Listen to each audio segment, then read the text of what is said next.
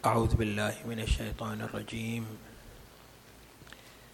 بسم الله الرحمن الرحيم. الحمد لله رب العالمين خالق الخلق أجمعين باعث الأنبياء والمرسلين وأتم الصلاة وأشرف التسليم على النبي المصطفى الصادق البار الأمين.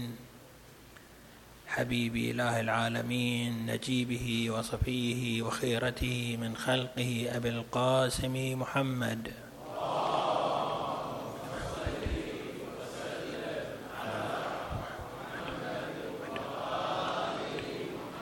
وآله الطيبين الطاهرين واللعن الدائم الأبدي على أعدائهم وظالميهم إلى قيام يوم الدين. السلام عليكم أخواني المؤمنين ورحمة الله وبركاته. أوصيكم ونفسي بتقوى الله عز وجل فإنها المنجاة والفوز وأوصيكم ونفسي بتجنب محارمه واتباع أوامره. قال تعالى في محكم كتابه الكريم. بسم الله الرحمن الرحيم. يا أيها الناس إن وعد الله حق. فلا تغرنكم الحياة الدنيا ولا يغرنكم بالله الغرور. إن الشيطان لكم عدو فاتخذوه عدوا. إنما يدعو حزبه ليكونوا من أصحاب السعير. صدق الله العلي العظيم. في البدء كان التحذير الرباني من إبليس ومكائد إبليس وما توعد به الشيطان هذا المخلوق الذي كرمه الله عز وجل وخصه بكرامته في أنه يريد إضلاله بكل وسيلة وبكل أسلوب وبكل طريقة.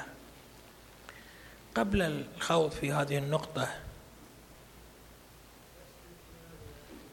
معذره إن شاء الله رحم الله عليكم. جزاكم الله خير. الأخ العزيز يوجهكم للاستماع إلى الخطبة. رحم الله عليكم. أحسنت أحسنت. رحم الله عليك. أحسنت. الله عز وجل حذرنا من الشيطان ومن أساليبه ووسوسته وتخيلاته. قبل أن نخوض في هذه المسألة نحب أن نشير إلى خلل وبالأحرى مغالطة يراد إيه، نشرها وترويجها. هل أن الأحاديث القرآنية حول إبليس هي مجرد أمور رمزية؟ لقد نهج كثير من أهل البحث في محاولة اعتبار ما جاء في القرآن الكريم من الحديث عن إبليس أو آدم أو الآخرة أو الصراط أو على تحويل هذه المعاني إلى قضايا رمزية. القرآن الكريم جعل هذه الأمور مجرد رمز. الشيطان مثلا رمز للشر آدم رمز للأب الأول للوجود الصراط رمز للاختبار والامتحان. أما في الأمر الواقعي والخارجي فلا شيطان ولا آدم ولا وإنما القرآن الكريم يريد فقط أن يطرح رموزا لنا. وكأن القرآن الكريم قصة قصة من قصص ما يكتبون ورواية مما يؤلفه المؤلفون. القرآن الكريم لا يتحدث عن الأشياء إلا بما هي حقائق تكوينية وجودية. القرآن الكريم أشار إلى أن هذه أمثلة وأمثال. قال تعالى ألم تر كيف ضرب الله مثلا كلمة طيبة كشجرة طيبة؟ وقال تعالى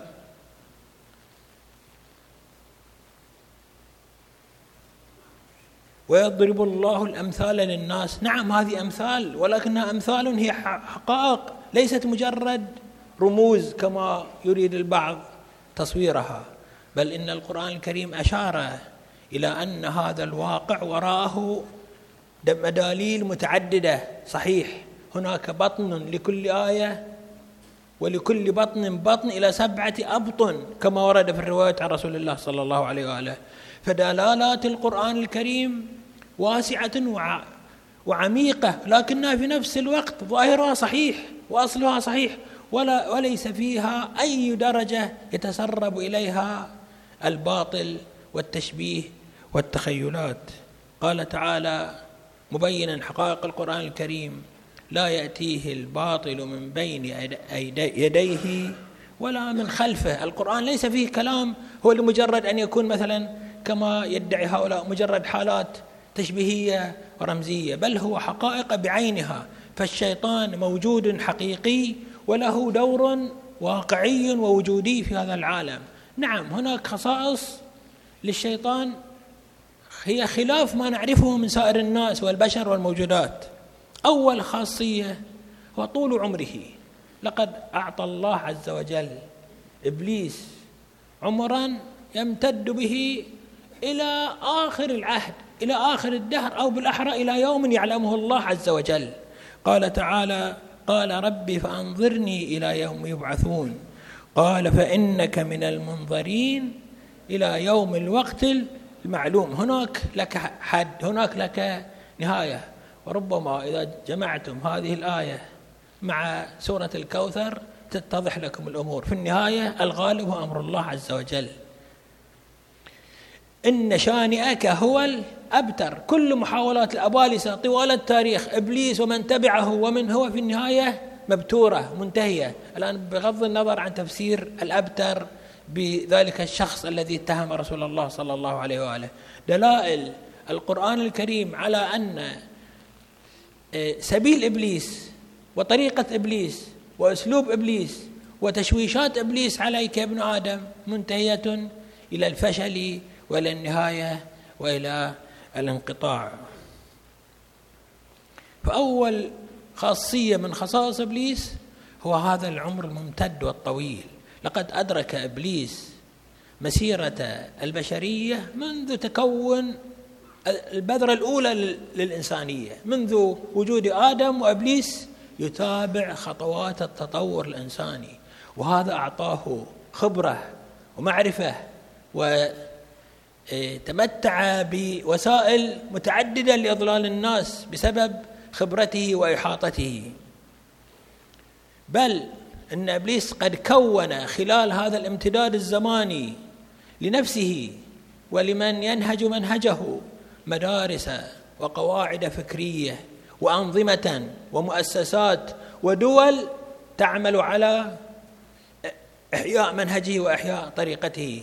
إننا نعرف أن هناك مدارس امتدت مئات بل عشرات السنين تبنت معاداة الإنسان. تبنت إضلال الإنسان. هناك دول هناك مؤسسات هناك جهات دورها في هذا الوجود هي تمثيل إبليس والظهور في جلابيب إبليس وثياب الأبالسة والشياطين. الثاني من خصائص إبليس تلونه قدرة إبليس على إيه، التشكيل والتلوين في أساليب الإغراء. قال تعالى قال فبما أغويتني لأقعدن لهم صراطك المستقيم ثم لآتينهم من بين أيديهم وعن خلفهم ومن بين أيديهم ومن خلفهم وعن أيمانهم وعن شمائلهم. ليس إبليس ليس له طريقة محددة يأتي كل الأشخاص بنفس الأسلوب وبنفس الطريقة. يأتي الإنسان البسيط بأسلوب الإنسان الفطن الذكي بأسلوب الإنسان الجاهل بأسلوب الإنسان العالم بأسلوب الإنسان العامي بأسلوب الإنسان المتخصص بأسلوب. كل إنسان يخصص له إبليس وسيلة من الوسائل. وفي الحديث عن رسول الله صلى الله عليه وآله أن الشيطان يجري من ابن آدم مبنى مجرى الدم في عروق الإنسان. كل جهة مشاعر الإنسان كل جهة إدراكات الإنسان إبليس موجود فيها. وفي أثنائها ويحاول إعاقة الإنسان من إدراك الحقيقة ومن تبني الحقيقة والأخذ بنهج الحق والانحراف به عن الباطل. هناك أمور لابد أن نعرف مقدار دور إبليس وأسلوب تأثيره. البعض يظن أن إبليس بما له من هذه القدرة بما له من هذه الإمكانيات يسيطر على الإنسان. ويصبح الإنسان فاقدا للإرادة. كلا إن إبليس ينحصر دوره في الوسوسة والتثبيط والنزغ في الجانب المشاعري في الجانب النفسي. إبليس لا يستطيع أن يلغي إرادة الإنسان. ما في أحد يوم القيامة يقول يا رب أنا لم يكن لدي إرادة لقد تسلط علي إبليس. الآن اليوم شاعت كثير من ال الصور السلبية والكاذبة والمزيفة. ان انسانا مثلا حل به إبليس أو إنسان تلبسه الجن أو إنسان كل هذه من أوهام الناس كل هذه من أمور أخطأت الإنسانية في إدراكها. الأبالسة بكل أنواعهم من الإنس والجن لا يستطيعون أن يلغوا إرادة الإنسان وإدراك الإنسان. دورهم ينحصر في الوسوسة والتثبيط قال تعالى ما قال تعالى على لسان إبليس ما كان لي عليكم من سلطان إلا أن دعوتكم فاستجبتم لي. أنتم الذين اتبعتموني. أنا لا أملك أن ألغي إرادتك. أنا لا أملك ان ان أن أجعلك تعصي. لا أملك أن أجعلك تترك الواجبات. لا أملك أن أجبرك على عمل المحرمات. إنما دوري هو الوسوسة والتثبيط عن الحق وعن الإمام الكاظم عليه الصلاة والسلام.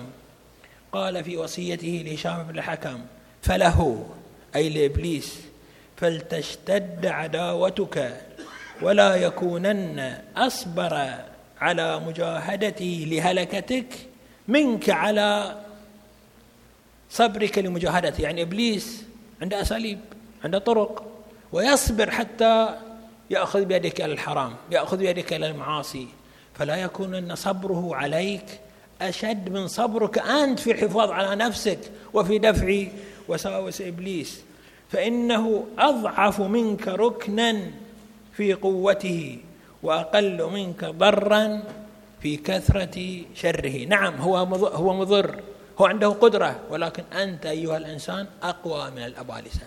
أنت أقوى من الشياطين. إذا أنت تمسكت بالحق وإذا أنت اعتصمت بالله فقد هديت إلى صراط مستقيم. لا يستطيع إبليس أن يجبرك على عمل المحرمات. لا يستطيع إبليس أن يجبرك على إنكار الحقائق. إبليس يحاول أن يوسوس عليك يحاول أن يلقي في ذهنك معارف يلقي في ذهنك أمور خاطئة يلقي في ذهنك شبهات. ولكن في النهاية أنت صاحب القرار أنت صاحب الكلمة وأنت المسؤول عما تتخذه من المواقف. قال تعالى إن كيد الشيطان كان ضعيفا. مهما كان الشيطان له من وسائل الأضلال فإنه أضعف من أن يلغي قدرتك أيها الإنس يلغي قدرتك أيها الإنسان. أشكال الوسوسة الشيطانية. قال تعالى الشيطان يعدكم الفقر. الشيطان بكل ما أوتي من قوة يحاول أن يلقي في قلب الإنسان الحرص والتمسك بما عنده وعدم البذل وعدم العطاء وعدم ال... احرص على أموالك احرص على على مالك فإن أمامك فقرا فإن لك حاجة. بالطبع الإنسان يجب أن يكون متزنا. بالطبع يجب الإنسان أن لا يكون مبذرا لا يراعي وضعه لكن أن يكون حريصا يخاف من المستقبل خوفا يجعله لا يقدم على عمل الخير لا يقدم على الإحسان لا يقدم على إعطاء المؤمنين والمشاركة معهم في شؤون حياتهم. فإن هذا إنه من شأن إبليس ومن دور إبليس. ثانيا ويأمركم بالفحشاء. الشيطان يعدكم الفقر ويأمركم بالفحشاء. الشيطان هو الذي يسول الإنسان والعياذ بالله الوقوع في المحرمات. ثالثا قال تعالى وقال لأتخذن من عبادك نصيبا مفروضا ولأضل ولأضلنهم ولأمنينهم ولآمرنهم فليبتكن آذان الأنعام ولآمرنهم فليغيرن خلق الله. انحراف الإنسان عن فطرته عن طبيعه عن طبيعته المعتدل. إذا رأيت نفسك تمارس أعمالا هي خلاف دوافع الفطرة دوافع الاعتدال الإنساني الذي ميزك, ميز ميزك الله به. فاعلم أن هذا إنما هو من وساوس إبليس. ونحن اليوم نرى كيف شذ كثير من بني البشر عن النهج الاعتدالي في شكله في ملبسه في تصرفاته في علاقاته. خرجوا عن حد الفطرة الإنسانية وعن حد الاعتدال. الإنساني وإنما ذلك من وسائس ومكائد إبليس الرجيم. رابعا إثارة العداوة والبغضاء. قال تعالى قل لعبادي يقول التي هي أحسن إن الشيطان ينزغ بينهم. إذا تحدثت إلى في حوار مع أحد من ال من الأهل من الأقارب من الأصدقاء من أبناء المجتمع فاجعل حديثك حديثا جيدا جميلا حسنا بقدر ما تستطيع فإن الشيطان يستغل كل كلمة يستغل كل كلمة تقولها لتحويلها إلى حالة من حالات العداء وتأجيج البغضاء بين الناس الآن كيف يعتصم الإنسان من وساوس من وساوس إبليس؟ كيف نستطيع أن نقاوم هذا المخلوق الذي يمتلك كل هذه القدرات ويجري في دمائنا ويجري في أجسامنا كجريان الدم في عروقنا. عن الإمام الباقر صلوات الله وسلامه عليه قال قال رسول الله صلى الله عليه وآله ألا أخبركم بشيء إن أنتم فعلتموه؟ تباعد الشيطان منكم كما يتباعد المشرق عن المغرب. يعني يصبح الشيطان بعيدا يهرب الشيطان عنك وعن وجودك وعن إمكانياتك وعن قدرتك وعن يصبح الشيطان معزولا محصورا لا يستطيع أن يتجاوز إليك. قال قالوا بلى. قال صلى الله عليه وآله الصوم يسود وجهه والصدقة تكسر ظهره والحب في الله والمؤازرة على العمل الصالح يقطعان دابره والاستغفار يقطع وتينه. إذا أخذ الإنسان بهذه الأسباب الصدقة. هذه الأسباب الاستغفار من الله عز وجل الصوم. هذه الأمور تبعد إبليس وتمنعه وتحجبه عن التأثير في الإنسان. وقال الإمام الصادق صلوات الله وسلامه عليه قال إبليس خمسة ليس لي فيهن حيلة وسائر الناس في قبضتي. يعني هناك أشياء خمسة. إذا عملها الإنسان خرج عن دائرة قدرتي أما من لم يعمل بها فإنه يقع في شراك شباكي واساليب اضلالي خمسة ليس لي فيهن حيلة. وسائر الناس في قبضتي. من اعتصم بالله عن نية صادقة. واثنين واتكل عليه هذه الأرقام أنا ذكرتها. الرواية درجة هذه الأسباب الخمسة. تلو بعضها. من اعتصم بالله عن نية صادقة واتكل عليه في جميع أموره ومن كثر تسبيحه في ليله ونهاره ومن رضي لأخيه المؤمن بما رضاه لنفسه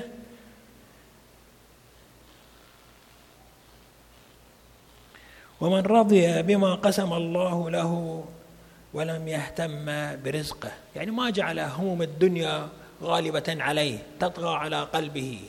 يجري وراء المكسب وراء وراء تحصيل جريان الإنسان المتوحش الإنسان الذي لا يبالي بما يقدم عليه. في الختام أحب أن أتوقف عند نقطة نقل لي كثير من المؤمنين أن في احتفالات الأعراس تسرت إليها بعض التصرفات غير الصحيحة وسليمة من إقامة الاحتفال. بالطبع فإن في احتفالات الأعراس يراد أن أن يكون جوا بهيجا جوا فيه الفرح جوا فيه وربما ترديد مثلا بعض الأناشيد وبعض ال... يثير هذه ويوجد هذه الأجواء. ولكن هذه الأمور لا يجوز أن تخرج من حد إظهار البهجة والسرور إلى حد الوقوع في المحرمات. هناك أصبح اليوم ظاهرة استئجار فرق متخصصة وهذه الفرق لها شرائطها وطريقة عملها وأسلوبها وأدواتها ولا تراعي في أسلوبها وفي أدائها النهج الشرعي الصحيح قد تخرج عن ذلك وتأتي بأسلوب طرب يشبه طرب على نفس نمط طرب الغناء المحرم في الشريعة المقدسة. كما أنه صار من المعتاد أن الزوج إذا بيدخل صالة النساء أن ترافقه هذه الفرقة حتى تزفه إلى زوجته. هذا هؤلاء الرجال أجانب على كل حال لا يجوز لهن أن يوجدن في أوساط النساء ويرين النساء وتراهن النساء بهذه الصورة بهذا الأسلوب بهذا فإن هذا مدعاة لوقوع الحرام وللنظرة آه، المحرمة والاستماع الغناء المحرم. جزاكم الله خيرا. الأفراح والأعراس من أفضل وسائل الترابط الاجتماعي.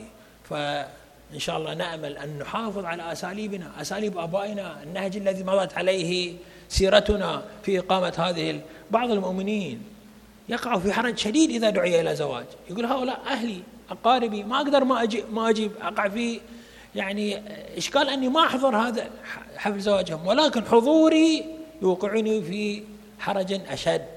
أجواء أصبحت أقرب إلى الغناء منها إلى الهازيج والأساليب الفرح. نسأل الله عز وجل أن يجنبنا وإياكم جميعا الوقوع في براثن إبليس والأبالسة وأساليب خططهم وأن ينجينا وإياكم من كل سوء. والحمد لله رب العالمين وصلى الله على محمد وآله الطيبين الطاهرين.